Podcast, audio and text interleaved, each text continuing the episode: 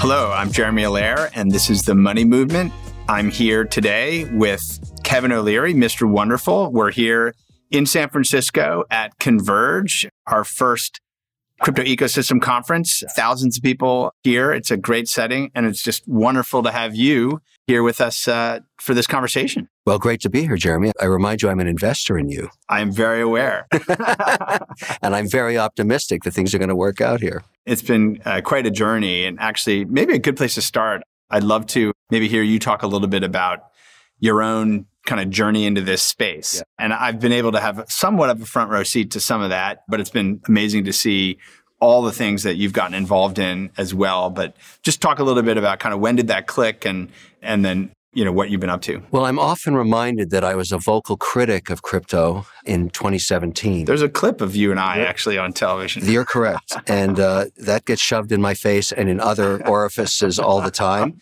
But I change as a my, my job as a fiduciary. So when rules change, I change, and I have to because the people that I work with and for realize that there's tremendous opportunity in this space. And I have come to the realization just on, on, a categoric basis that within a decade, this will be the 12th sector, of the S&P, because it provides so much productivity, so much transparency, so much opportunity for all other sectors in mm-hmm. terms of financial services that it will find its place. We're in a difficult area now because we lack regulation, but my whole journey into it, particularly stable coins, is the frustration I have as an international investor in payment, in the, the absolute inefficiency and cost of moving money between geographies, mm-hmm. which I do every day. And, and I've detailed many catastrophes where I'm transferring capital and it gets lost for 48 hours. Or it gets lost over a weekend or I can't find what happened to it for three or four hours and I can't close transactions. Yeah. And it turns out that banks were never good at this, and they're still not good at it. Right.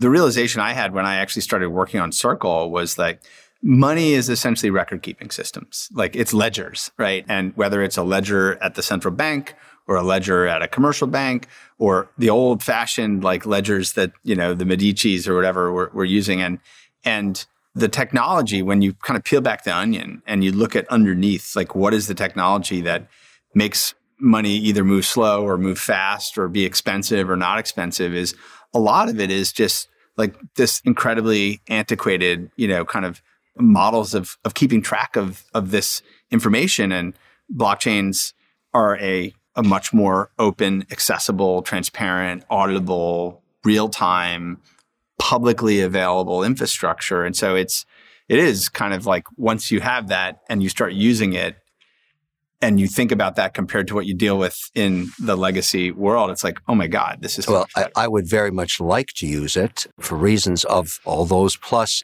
the efficiency of moving it. Something very important happened last week uh, when Jamie Dimon on the Hill, a, a, manager I have ultimate respect for. I'm an investor in his, his, his company, as, as every fiduciary is. It's a 5% weighting in any index fund. It is the best managed financial services company in the world, one can argue when he actually, there's no better words than to say, took a shit on crypto in front of every legislator, which was a huge disservice, yeah. but also a wake up call to make it blatantly obvious that he was talking his own book. He can't do what you can do, and he knows that. And at some point, he's going to realize that because his clients are going to say, I want to use that service maybe in conjunction with what I do with you, yeah. but they're just better at what they do in a payment system. To me, it was a turning point because we're kind of at a low on legislation. I know you're working hard along with others, along with me. There's private investors that go to the Hill. I'm one of them. I mean, when are we going to get some policy on this? Because it was a story 36 months ago that everybody understood we had to wait. But now yeah. it's becoming yeah. apparent that we're falling behind as an economy on this. Yeah. And you're one of the guys leading it. So I'm going to reverse roles here for a second. What are you doing to fix this? Kevin, it's a good question. I mean, look, a couple thoughts. One, just on Dimon and his comments.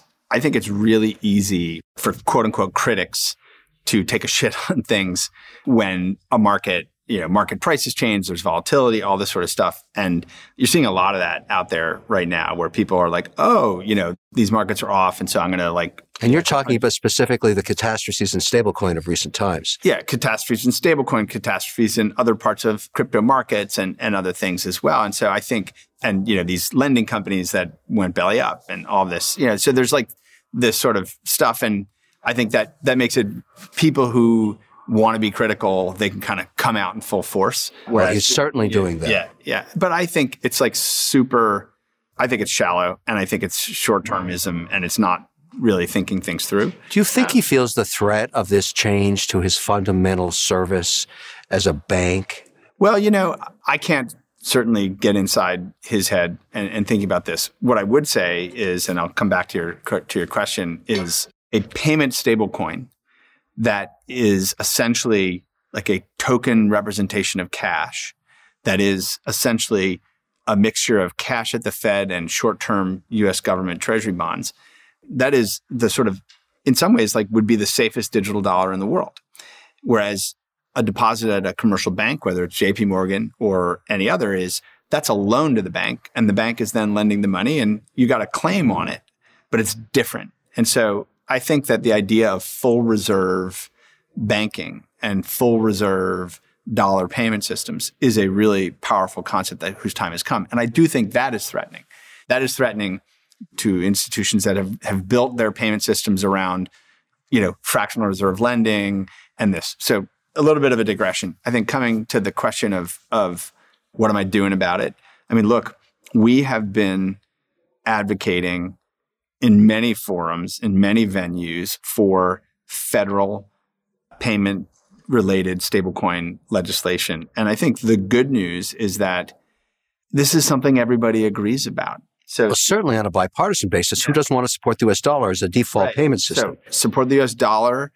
Uh, everyone agrees. There's a bunch of of risk that exists, and we need rules around it. We need to have clear rules so that terrible things don't happen to both end users, customers, businesses, etc. Everyone agrees what those risks are and basically how to address them, meaning the kinds of high quality liquid assets that should back these, the kinds of reporting requirements, kind of restrictions on what you can do. Everyone agrees about that. And so the interesting thing is whether it's the Fed or Treasury or, or Republicans or Democrats, everyone kind of agrees on what needs to be done. And I think we're really, really close. Like as we speak, you know, people are grinding it out in Washington, trying to get to land on a bill that would establish a federal model for stablecoins, which we think would be huge for the US, huge for this whole market. So we're really close. But, you know, we live in a, a federalist system. You've got states, you've got the federal government, you've got. I know the bill you speak of. Everybody knows. It's, it's public knowledge that this thing's being worked on. And yeah. those that are advocates and go to the Hill, you have issues with the states who don't want to play it that way. Everybody knows that too. So you're going to have to calm them down or whatever. Yeah. You also, and I'd like you to speak to this because I want the answer. So does everybody else you've got a turf war going on here, and who's going to regulate this? Is it the Fed? Is it the SEC or another agency? Who should regulate? Let's just stay on stablecoin, the one yeah. thing that would make sense to go first, because yeah. we're not going to save every token here. We're not going to have a blanket bill for everything. Stablecoins could be very useful right now. Yeah and who should regulate it? As you've said, right, you want to be able to use this for payments. Yes. And you want to, for all the things that you've seen as an international investor, as someone who's building businesses, works in, in the movement of money for all kinds of professional means, you want to be able to use this as something that is as good as cash and is accepted as like a digital cash instrument all around the world. And that, the something that is in fact a version of the dollar, just like a bank deposit, deposit's like a version of the dollar that is the domain of, of the Federal Reserve. An eloquent solution, because if I felt the Fed, who regulates the dollar, the currency right. itself, was also regulating right. this, it would tie the brands together for yeah. all stablecoins that we're yeah. going to use the dollar. I mean, yeah. we're speaking as if you're the only stablecoin. You're not. There's many. There's many. There are going to be more. Right. And, and the part fun. of this legislation is to create a way to have a clear path for whether it's banks, non-banks. Yeah, but uh, let, let there be competition. I'm fine with Absolutely. that. But let me ask you another question that's is on the minds. Uh, let me represent the institutional market for a moment. that must by definition be compliant. And they, that means they have their own compliance departments, as yeah. I have. They have auditors and they have the regulators that they report to. What's missing here, and your work is not done, is giving us the infrastructure that lets us be compliant yeah. in a fashion that's open and transparent and easy for people to work with. Now, you know, I've I've been using the Circle account for over a year now. It's getting better all the time, the Treasury tab, all that stuff, but you're not finished yet. There's, you know, in, in order, you know, to take cash and say, okay, let's move 50 million into this thing and start paying, you know, to, to manage yeah, our for fundamental treasury operations. Right. Yeah. Fundamental treasury operations because it's, it's a sweep account. Yeah. It needs more dashboarding, yeah. more structure. Yeah. Are you working on that? Yeah, absolutely. So, one of the exciting things that we have going on here at Converge is we're going to be talking a lot about where we're going with all of our platforms. And we kind of have this concept of kind of business banking. What is the future of treasury accounts? What are all the things that you're going to be able to do? It's a huge investment area for us. So, we have a vision for what the next generation commercial financial account looks like that is 100% digital asset based and that allows people to seamlessly interact with counterparties, whether it's in payment experiences or in, you know, dealing with the ways in which people are interacting with DeFi and other things. And so we definitely are advancing it. And I, I think coming back to the regulation question, it's really critical that you know everyone from the CFO to the compliance department to the third party accountant, or accounting firm, et cetera, that everyone knows what are these financial instruments, where do I put them on, in my books and records? How do they get reported? How do I treat them? If I accept a payment with this from a customer, what is that, right? And this, it's the unglamorous part of all of this. Well, it's the most yeah. important. It is actually like foundational, right? So, so it's actually foundational. Here's an issue that, that I have and many institutions have right now.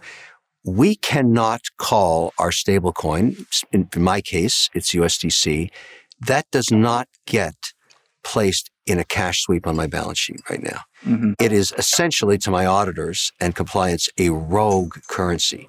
It is because there's nowhere they can go to get the assurances that this it's is intangible. And it should be considered cash. Yeah. It hasn't broken a yeah. dollar. And I argue, well, it, this should be treated as cash. And they said, well, show me where. Show me the regulation yeah. where. So this is the key. And, and it, it, it ties to like who should regulate this and things like that. But it also is you know, and this ties into the broader, I think, digital asset space as a whole, which is we need national statutory definitions. We need to say, here's what this is. It's defined at a federal level. And then everyone can say, okay, here's the federal statute for what this is. And here's how it's treated if you're holding it and how you're protected in a bankruptcy. It's here's what we know it's composed of because by law it has to be. And so it's a cash equivalent. And, and here's what that is. To be sure, you won't care if I keep it in Zurich or if it's sitting in London. Doesn't matter.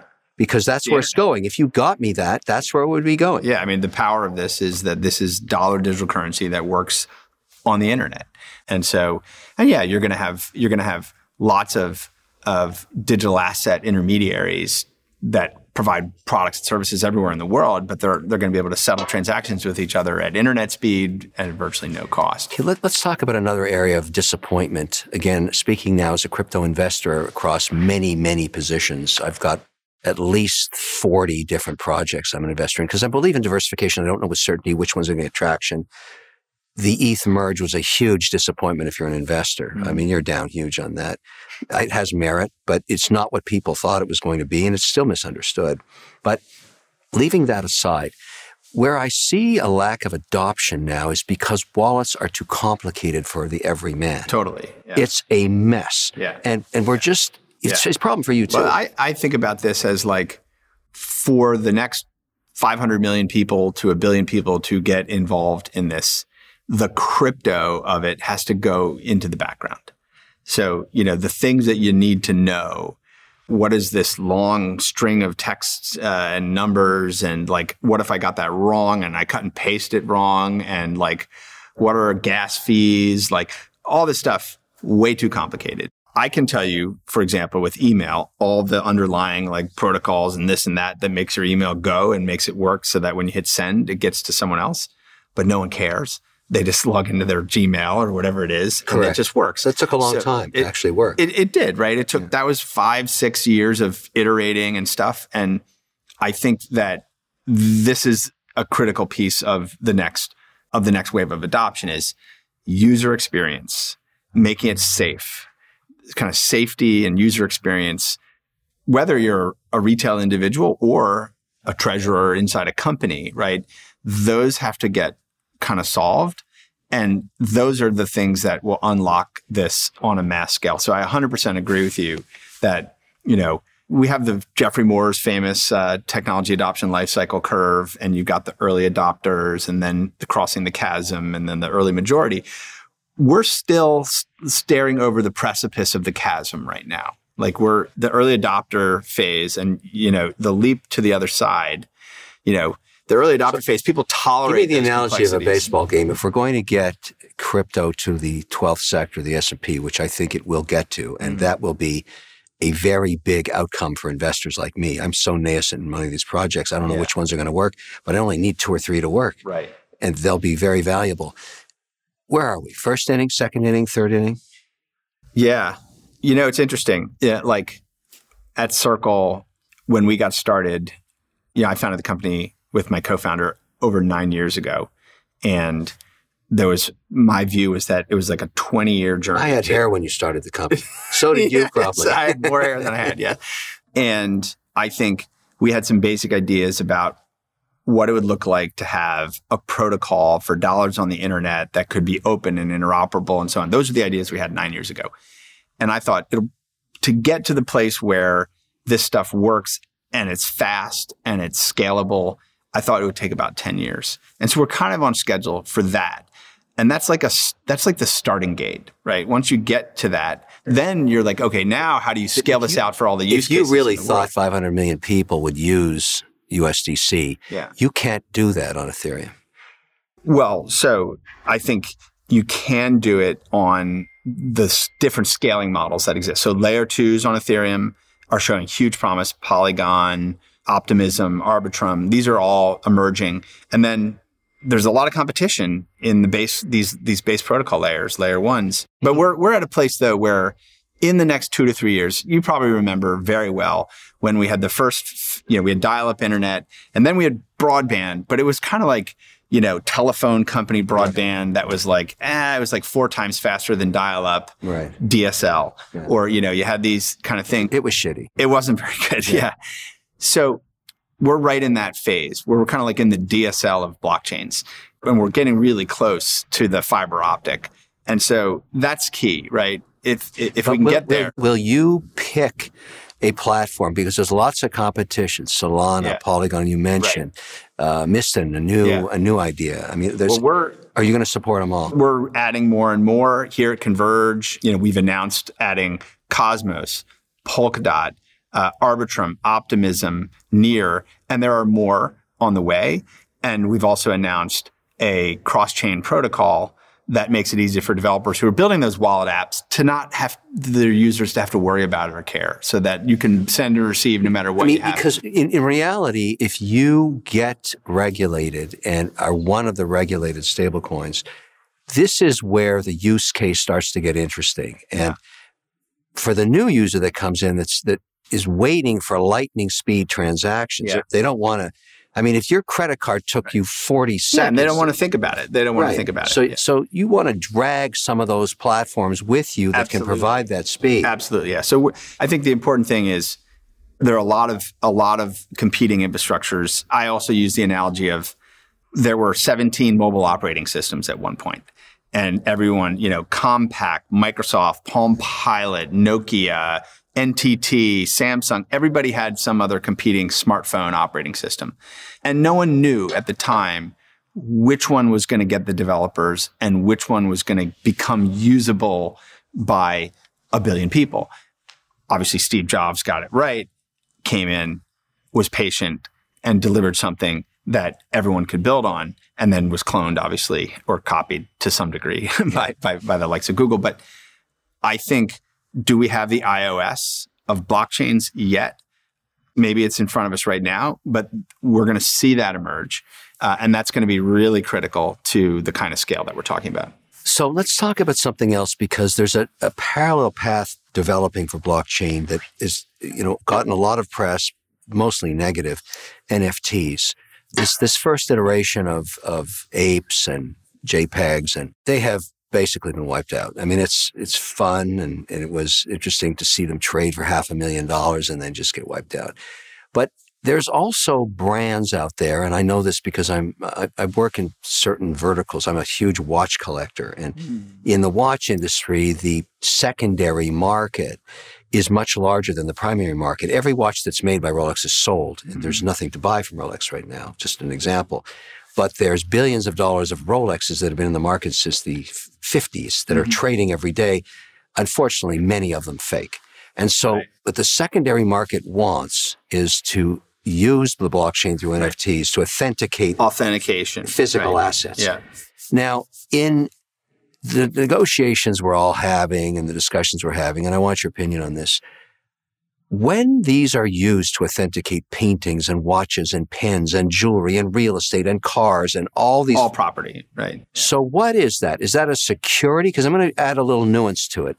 One of the reasons the watch industry is looking at this, and there's a, a group of us that are in the horological societies, I'm one of them, we're pointing out to the makers, like a Patek Philippe, an FP Journe, a Rolex. Right. Every time the secondary market trades your watch, you get nothing. Yeah. And it's trading at right. 400% higher than what you made it for. Yeah. You're in the same situation that a rock band watches and happens to the secondary ticket market of a hot show. Yeah wouldn't you like to get three to seven percent? A no brainer, powerful right? thing. But yeah. what is that? Is that a, so that now that NFT authenticates, the maker authenticates that that was made in the factory, and then it starts to trade in the aftermarket. Is that a security paying a utility dividend? we'll have to see what lawyers think about all that. But uh, but what do you think? I don't think so. I mean, I, I think that that these are technologies that make it possible to have better records to authenticate property and the ownership of property.